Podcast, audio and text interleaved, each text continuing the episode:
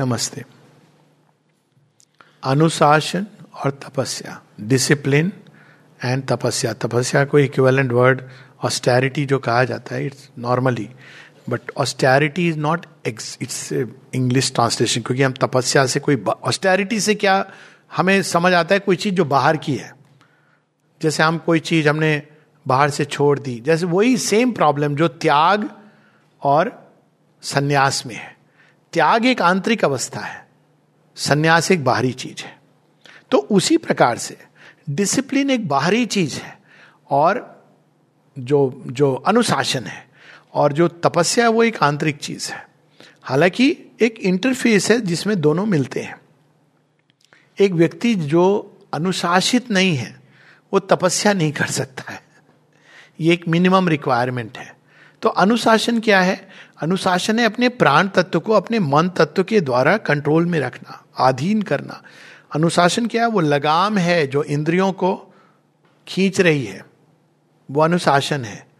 तो नहीं तो इंद्रियों के घोड़े तो कहीं भी जाएँगे। हमारी कामनाएँ कहीं भी ले जाएँगी हमको। अक्सर लोग कहते हैं spontaneously whatever I feel तो whatever you feel is not God's feeling जो सजेशन आया उसको मान लिया, भगवान का सजेशन है। तो ये तो उसका अल्टीमेट भयानक रूप है। पर, परंतु अनुशासन क्या करता है? अनुशासन सदैव हमारे प्राण तत्व को कंट्रोल करता है। वो या तो मॉरल सेंस से करे या माइंड की उसके साथ करे। इसका एक बड़ा सिंपल उदाहरण है, जो शेयरविंद बताते हैं।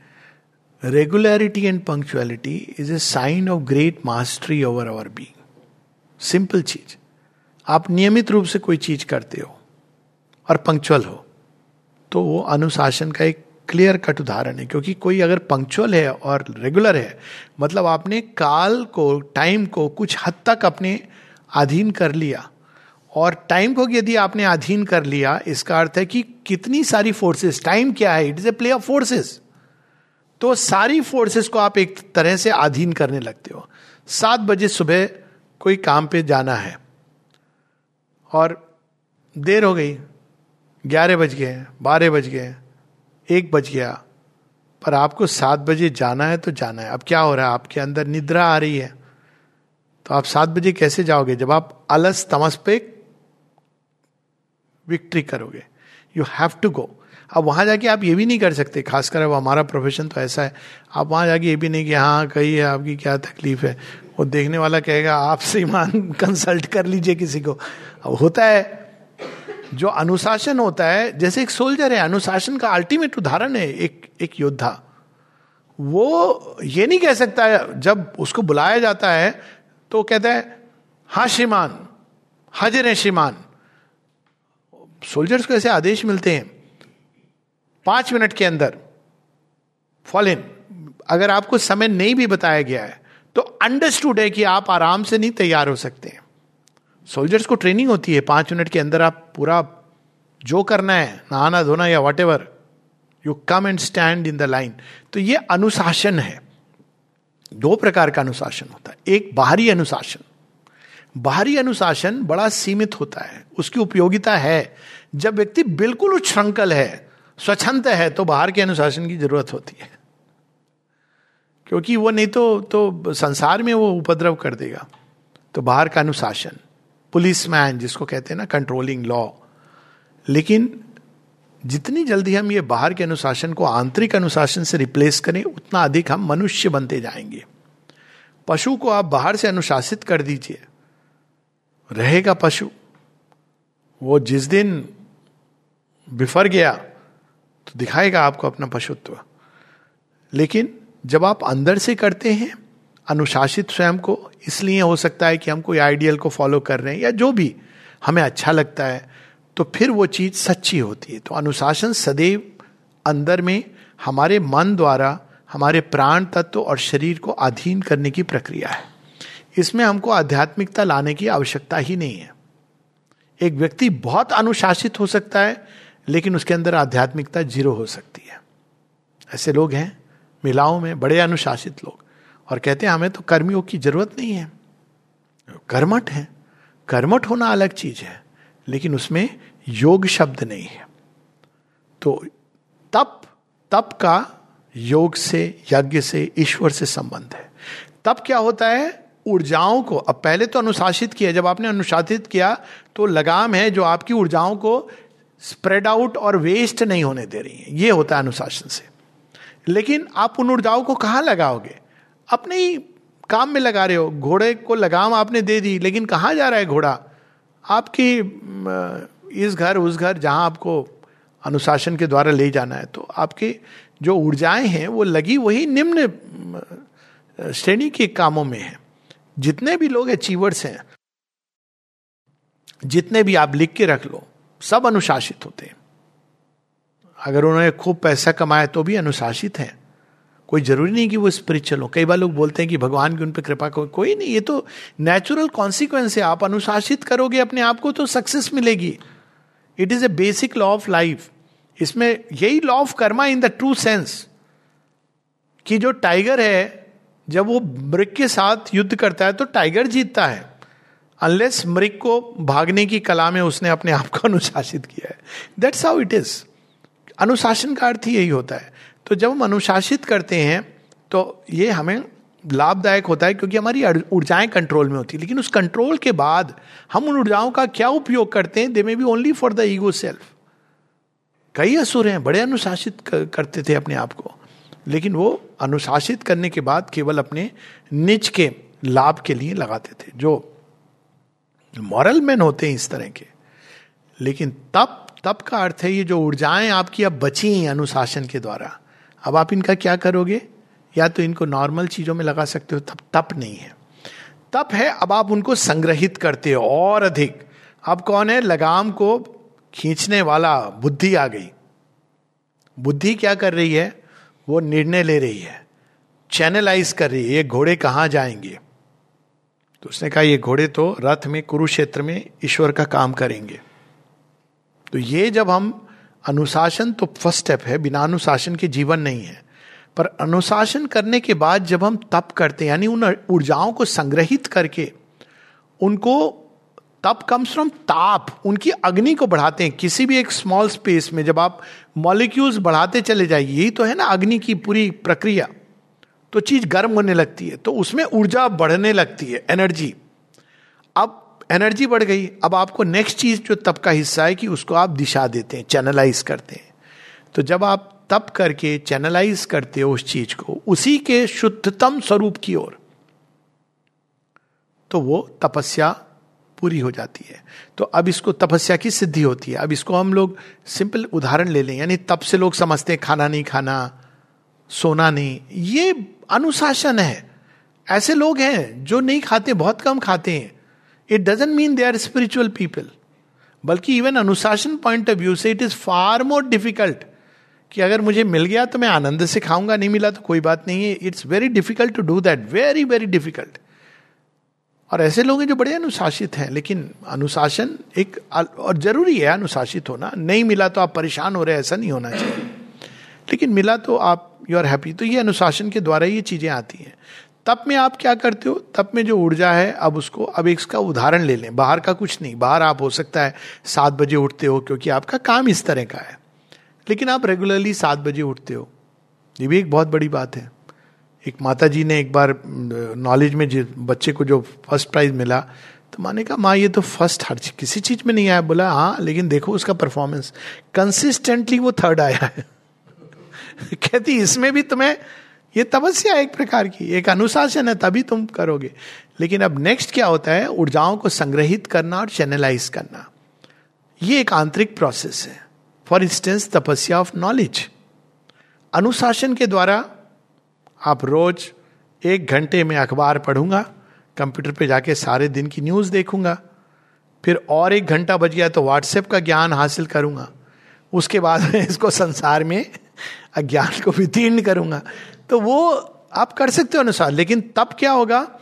जो आपने पढ़ा इंफॉर्मेशन जो आई, उसको आप ज्ञान के नॉलेज के मिंट में कन्वर्ट करोगे। और जो नॉलेज का मिंट है, उसको विजडम के उसमें रूपांतरित करोगे। कैसे करोगे? जब ज्ञान की प्यास को हम जोड़ेंगे भगवान के साथ, तपस्या ऑफ़ नॉलेज तो कोई भी चीज़ है, जब हम उसको संग्रहित करके दिशा देते हैं, ऊपर की ओर उठाते हैं, और ऊपर उठाने के लिए अग्नि चाहिए। आप तप कर नहीं सकते हो बिना ताप के। तो अभिप्सा की अग्नि ही किसी चीज़ को तपाती है। अभिप्सा क्या होनी चाहिए कि अब एक उदाहरण ले लें कि आपने पढ़ा, वायरस वायरस। अब एक वो है कि, अरे वायरस है वायरस है, वायरस आ गया। एक तपस्वी क्या करेगा? इसी इंफॉर्मेशन को कैसे प्रोसेस करेगा? क्या है इस वायरस के पीछे? माता जी का एग्ज़ाम्पल है ना जापान में। क्या है इस वायरस के पीछे? तो वो ज्ञान खुलता है, वो देखती हैं कि वायरस के पीछे क्या है। कैसे हम इसको काबू में ला सकते हैं? जो इंफॉर्मेशन वाला आदमी है, बड़े अनुशासित होकर उसने सारे आर्टिकल पढ़ लिए हैं। और उसके बाद उतना कंफ्यूज हो गया है कि कोई कह रहा है ये सही है, कोई इसका अपोजिट व्यू दे रहा है। और जो तपस्वी है, इस वायरस को हम किस तरह से, तपस्या ऑफ़ पावर अब तब उसके अंदर वो शक्ति आती है कि वो उसको लड़ सकता है, क्योंकि अब उसने उसके मूल तत्व को जान लिया। हर फ़ील्ड में। माता जी बताती, तपस्या ऑफ़ नॉलेज, तपस्या ऑफ़ पावर, तपस्या ऑफ़ पावर के लिए वर्क्स के थ्रू, तपस्या ऑफ़ लव। माँ कहती, बहुत कठिन है। नहीं तो हम हर बात में, थोड़े वो बाद में रोने लगते हैं, दुखी हो जाते हैं। उसने मेरे साथ ऐसे दुर्व्यवहार क्यों किया? अरे छोड़ो, इसको जाने दो। हम सही है। एक ईगो का एक जो रिएक्शन होता है, लेकिन आप तपस्या करते हो उसको। ताप में तब धीरे धीरे आपके अंदर प्रेम का एक अद्भुत स्रोत और गहराई में उतरते हो और एक प्रेम का शुद्धतम स्रोत निकलने लगता है और उससे क्या लाभ होता है? दूसरे को होना हो, आपके अंदर एक माधुर्य बढ़ने लगता है। इट्स वेरी स्ट्रेंज क्योंकि आप प्रेम की तपस्या कर रहे हो। और माता जी यहाँ तक कहती हैं, तपस्या और ब्यूटी तपस्या ऑफ़ ब्यूटी का कोई सौंदर्य प्रसाधन से कोई लेना देना नहीं है। वो आपका शरीर, इस प्रकार का, ये तीन तो तीन योग हैं, हम सब जानते हैं, तपस्या ऑफ़ नॉलेज ज्ञान योग, तपस्या ऑफ़ वर्क्स पावर कर्म योग, तपस्या ऑफ़ लव भक्ति योग, पर माँ इसको जीवन से जोड़ के देखती है। कि वो ऑस्टेरिटी जो जीवन से, जब तपस्या और भक्ति है लव है तो ये नहीं कि हम भगवान को भक्ति कर रहे हैं और संसार को। आप संसार में उस भगवान से सब रिसीव कर रहे हो। आप किसी से आपको कुछ चाहिए नहीं, पर आप वितरित कर रहे हो संसार में। जितने आपके नाना प्रकार के संबंध है, जो हम लोगों ने प्रार्थना में पढ़ा था आज, कि in the field of your influence तपस्या ऑफ़ नॉलेज हर क्षेत्र में ज्ञान, जो उच्चतम ज्ञान हो, और तपस्या ऑफ़ पावर सर्वकर्माणी, आप सक्षम होने चाहिए। कि भगवान कोई काम दे तो ये नहीं कि ये मुझसे नहीं हो सकता। यदि भगवान ने वो काम दिया है और सच्ची प्रेरणा जागी है तो you can do it by this तपस्या ऑफ़ पावर और अंत में तपस्या ब्यूटी शरीर के लिए। ये एक नई चीज़ माँ जोड़ती है। क्योंकि सौंदर्य को हम लोगों ने निग्लेक्ट किया। शरीर कैसा होना चाहिए? ऐसा नहीं कि बस मैं इसको कहने के लिए उचित पात्र नहीं हूँ। लेकिन फिर भी मध्य प्रदेश बड़ा हुआ है। उत्तर प्रदेश सिकुड़ा हुआ है ना और छत्तीसगढ़ आपका छत्तीस की जगह चौबीस हो रहा है। छत्तीसगढ़ छत्तीस होना चाहिए। मध्य प्रदेश थोड़ा दबा होना चाहिए, तभी तो छत्तीसगढ़ बढ़ेगा। है ना? और उत्तर प्रदेश में सारे पार्ट्स रिक्लेम होने चाहिए। जम्मू कश्मीर, लद्दाख, पाकिस्तान और बांग्लादेश दोनों भुजाएँ सशक्त होनी चाहिए, लेकिन जुड़ी हुई खंड नहीं, अखंड भारत की। केरल तमिलनाडु ये सब जो आपके चरण भी सबल होने चाहिए। नहीं कि वो हम्म, कहावत थी ना ऊपर से फिट फाट। सुनिए ना आपने? नीचे से मुकामा घाट। ऐसा नहीं होना चाहिए। Harmonious सपिल strong. स्ट्रांग बॉडी वो नहीं होता है जो हम देखते हैं वो। Six pack eight pack. Ram ji का जो वर्णन है वही और कृष्ण जी का पर राम जी का जो वर्णन है स्ट्रांग बॉडी का अगर कोई उदाहरण है तो बस राम जी के वर्णन में मिलता है, रामचरित मानस में। सुंदर हैं, सुकोमल हैं, सुकुमार हैं, किंतु आजान भुज सर चाप धरी संग्राम जित कर दूषण। शौर्य है, बल है, शक्ति है, लेकिन रिजुता है, नमनीयता है। ये सारी चीज़ें कठोर नहीं है। तो वह जो ब्यूटी का, जो असल अंडरस्टैंडिंग है। Beauty is nothing to do with feminine and masculine and least it has to do with appearances appearance are very relative आप किसी अफ्रीकन व्यक्ति को पूछो कि संसार की सबसे सुंदर महिला या पुरुष कौन होता है तो कहेगा, जो डार्क कम्प्लेक्शन है डार्क स्किन है. Correct naturally and it's so true actually अगर आप इम्पर्सनली देखो तो आपको लगेगा कि सांवरा तो सलोना होता है। ये किसने कह दिया, गोरा होना चाहिए, सुंदर दिखने के लिए? ये एक हमने उसको पर्सनल वो बना दिया which is not true at all तो ब्यूटी पुरुषों में सिक्स पैक एट पैक ये उसका जो विकृत रूप है, ये देहात्म बोध के साथ संसार में आ गया। लेकिन ब्यूटी क्या होती है? आपके शरीर का गठन ऐसा हो इट्स नॉट अबाउट मसल कि आपको देखने से लगे कि ये निर्भय है। इसकी चाल में लगे कि वो सिंह के समान जा रहा है, निर्भय है, उसको भय नहीं है। ये नहीं कि वो सबको उठा के मार डालेगा, ऐसा नहीं है ज़रूरी। लेकिन उसके अंदर एक निर्भयता है जो उस असल सौंदर्य के साथ, सौंदर्य बहुत बड़ी शक्ति है। Beauty conquer the resisting world भगवान से जुड़ा हुआ अंदर में। तो तपस्या वह है जो हम अंदर में ऊर्जाओं को, प्राण की, मन की, जब हम मन की भी ऊर्जा को संग्रहित करते हैं, तब हम तपस्वी बनते हैं। जब केवल प्राण को मन से कंट्रोल करते हैं तो हम अनुशासन करते हैं। जब मन और प्राण दोनों को एक उच्चतर शक्ति की ओर मोड़ते हैं और उनसे अनुशासित करते हैं, तब हम तपस्वी बनते हैं। तब हम मन की थॉट्स जो हैं, तभी तो नॉलेज तपस्या ऑफ़ नॉलेज क्या है? थॉट्स को पूरी तरह भगवान की ओर मोड़ना कंसंट्रेट करना। सिंपल उदाहरण है, लोग बात करते हैं, आप देखिए कहाँ से स्टार्ट होगी बात। भगवान से स्टार्ट हो कि आज का खाना, कल का वेदर वैक्सीन कहाँ चली जाती है? कोई जिसको कहते हैं ना, कोई लॉजिक नहीं है।